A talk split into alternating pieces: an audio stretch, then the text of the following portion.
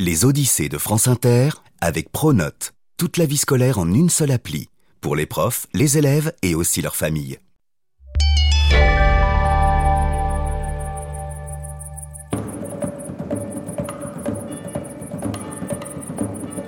Depuis six ans, Molière et Madeleine sont sur les routes.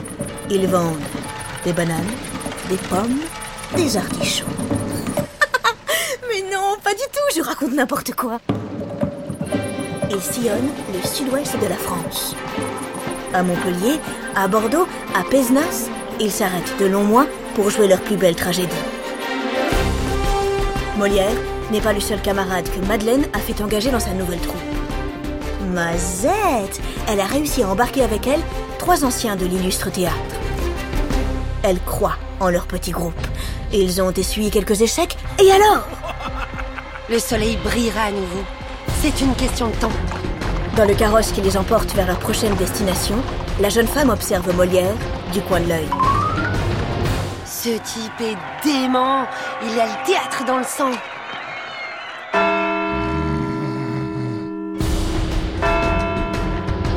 Oui, bon, là, tout de suite, c'est vrai qu'il n'est pas au plus fort de sa forme. Mais, que veux-tu? Il est 15 heures, c'est l'été. Après le canard grillé et les pichets de rosée, un petit roupillon s'impose. Madeleine et Molière adorent la vie de troupe. En tournée, on partage tout. Les joies, les peines et parfois même un peu plus. Joseph, euh, pardon, j'ai perdu tous mes slips. Tu pourrais pas m'en prêter un? Bravo les amis Oh, oh, quelle solidarité Molière et ses camarades sont une famille, une tribu. La tribu mène une vie joyeuse. Ils vont de château en château, ils jouent pour divertir la noblesse, souvent lors de grandes fêtes. Après les représentations, on leur sert des poulardes, des dindonneaux bien juteux et bien sûr, hmm, des crottins de privou Ce fromage ne te dit rien? Normal, je viens de l'inventer. Pour payer les costumes, les décors, les salaires, les comédiens recherchent de puissants protecteurs. Molière est très habile avec eux. Il charme, il séduit, il arrive toujours à leur faire ouvrir leur petit porte-monnaie. 3 plus 4... Au sein de la troupe, notre homme prend de plus en plus de décisions. Ses camarades ont confiance en lui. Molière devient directeur. 6, 7... Les affaires vont bien. Depuis peu, ils sont soutenus par le très puissant prince de Conti. La troupe joue partout. Et ce n'est pas uniquement grâce à la beauté de leur décor ou la richesse de leurs costumes. Non, oh, oh, ce sont d'excellents comédiens et cela fait beaucoup.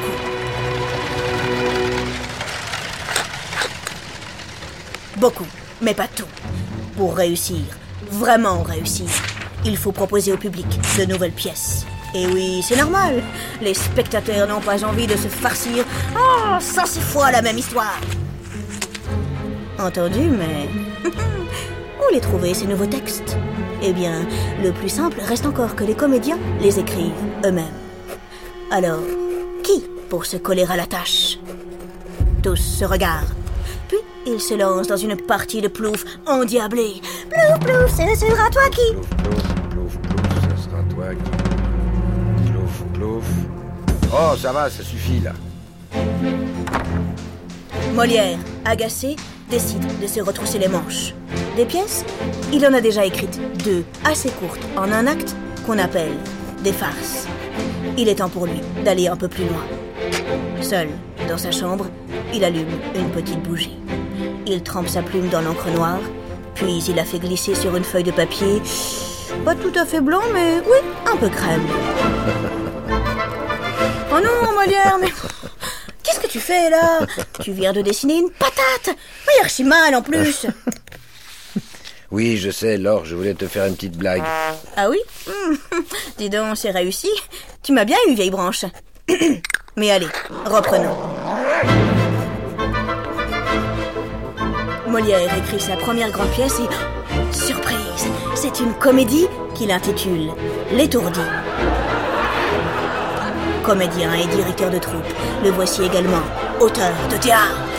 Quel succès! C'est parti Il ne s'arrêtera plus!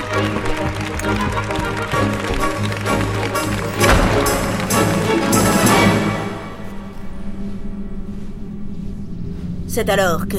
Catastrophe Le prince de Conti les lâche! Sans protecteur, que va-t-il arriver à la troupe de Molière?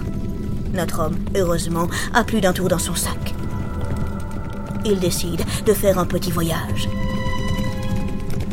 À peine de retour, il réunit ses camarades. Mes amis, je reviens de Paris où il faisait un temps...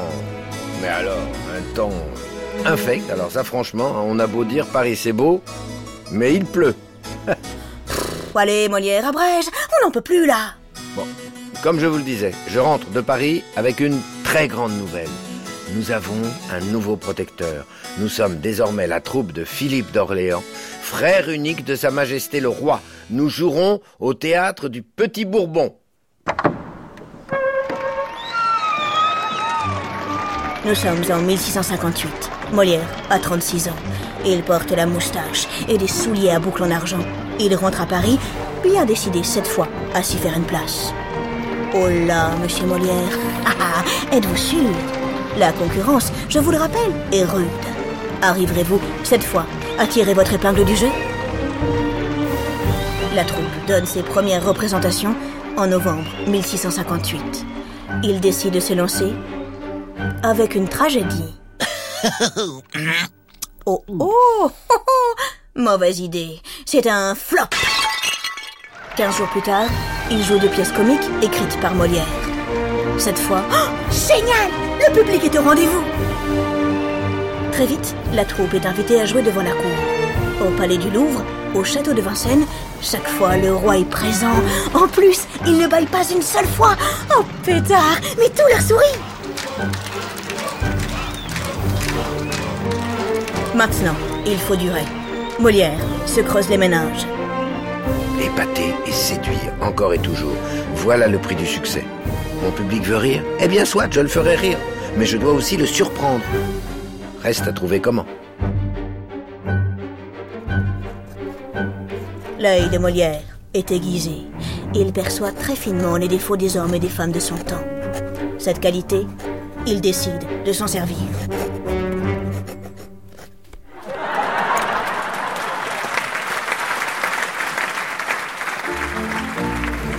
En 1659, Molière a un coup de génie. Il écrit Les précieuses ridicules. Dans cette pièce, il moque certaines dames de la haute société pour lesquelles rien n'est jamais assez élégant. Il joue Mascari, un valet aussi fripon que rusé. Molière utilise son corps. Il bouge dans tous les sens. il a des mimiques incroyables. Les spectateurs sont sur les fesses. Ils n'ont jamais vu ça. Molière vient d'inventer une nouvelle façon de faire rire et de jouer. Un vent de fraîcheur souffle sur la scène. Le public a l'impression de voir la vie, là, en train de se dérouler juste devant ses yeux. Les comédiens font semblant, bien sûr. Pourtant, c'est aussi vrai que nature et tellement drôle.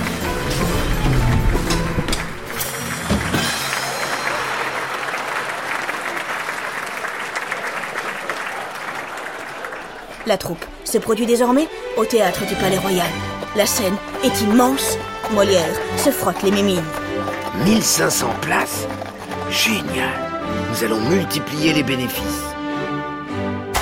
Notre homme n'est plus simplement comédien ou auteur.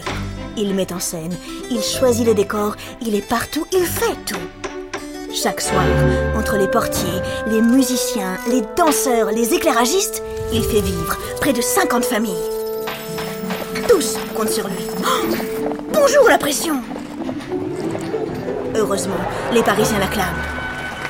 Tous Oh bah non Dans les rues de la capitale, les bouches sont souvent pleines de poison.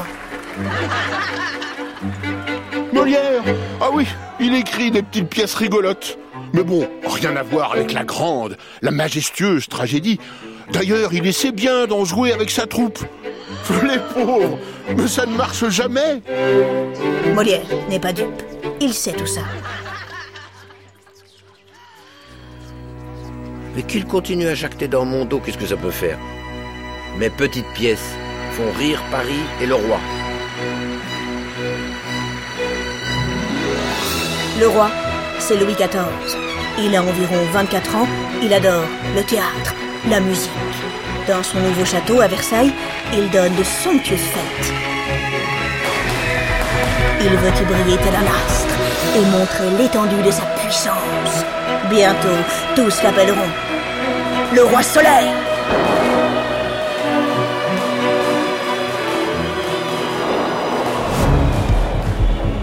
Louis XIV a besoin d'un artiste à sa mesure. Molière sait se montrer à la hauteur. Il met en scène de somptueux spectacles mêlant danse, théâtre et musique. Louis XIV est séduit, Molière n'est vraiment plus n'importe qui.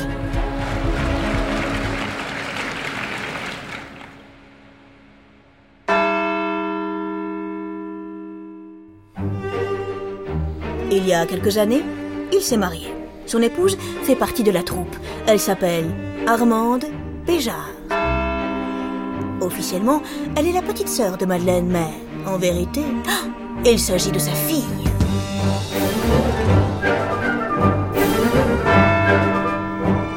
Molière continue d'écrire, d'inventer, de créer. Tout ce qu'il observe se retrouve dans ses pièces. Il moque tout. Avarice, mauvais poète, mauvais mari, mariage forcé, tout y passe. Il offre à la noblesse un miroir embrun déformant et miracle. Il rit aux éclats.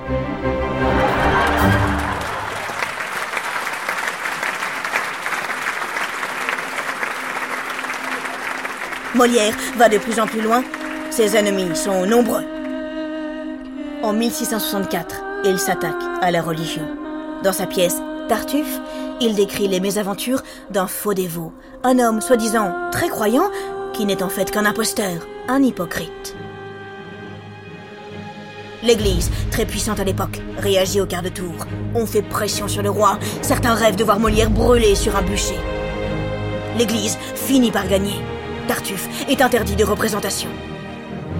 Molière ne compte pas en rester là. Il change sa pièce, il l'adoucit. Cela suffira-t-il? Pas sûr. Seul le roi peut me sortir de là. Mais zut, Louis XIV est parti à la guerre.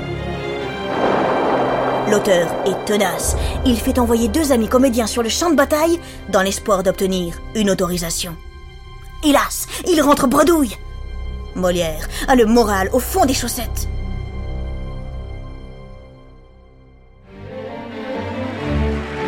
Allez, la vie continue.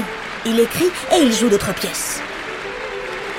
Cinq ans plus tard, le roi autorise finalement Molière à jouer son Tartuffe, modifié.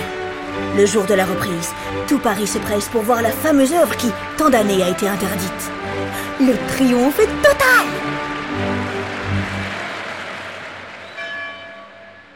Les années passent.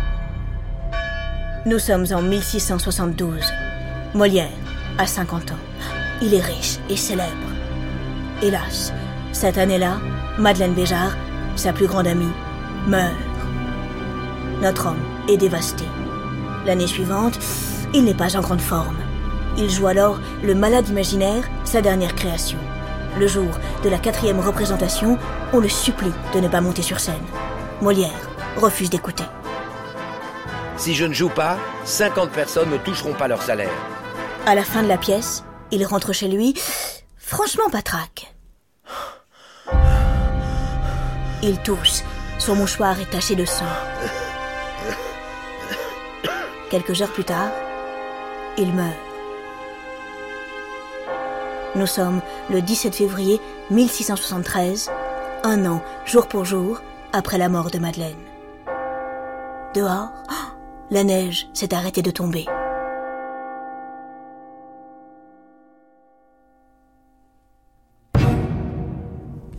Molière n'est pas vraiment mort cette nuit-là. Une semaine après son enterrement, ses comédiens reprennent le malade imaginaire. Il continue ensuite de jouer ses autres pièces et les spectateurs continuent de les acclamer.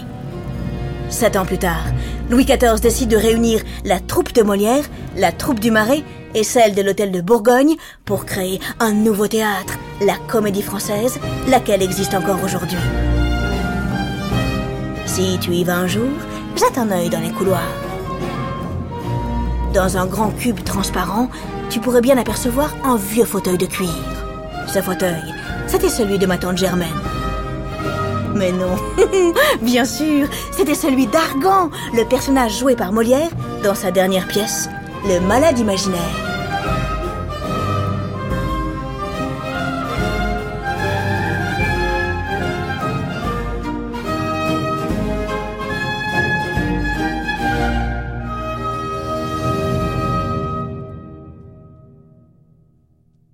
Les Odyssées est un podcast original de France Inter. Derrière cet épisode, il y a Hélène Bizio, Fanny Leroy, Benjamin Orgeret, Basile Bocquer. et moi, Laure Grand Besançon.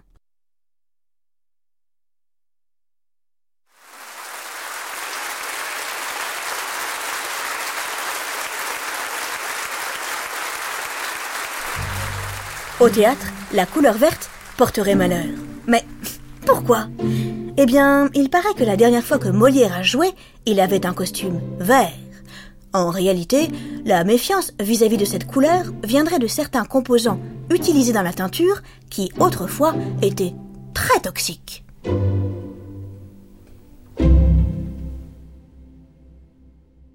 Tu as envie de prolonger le voyage?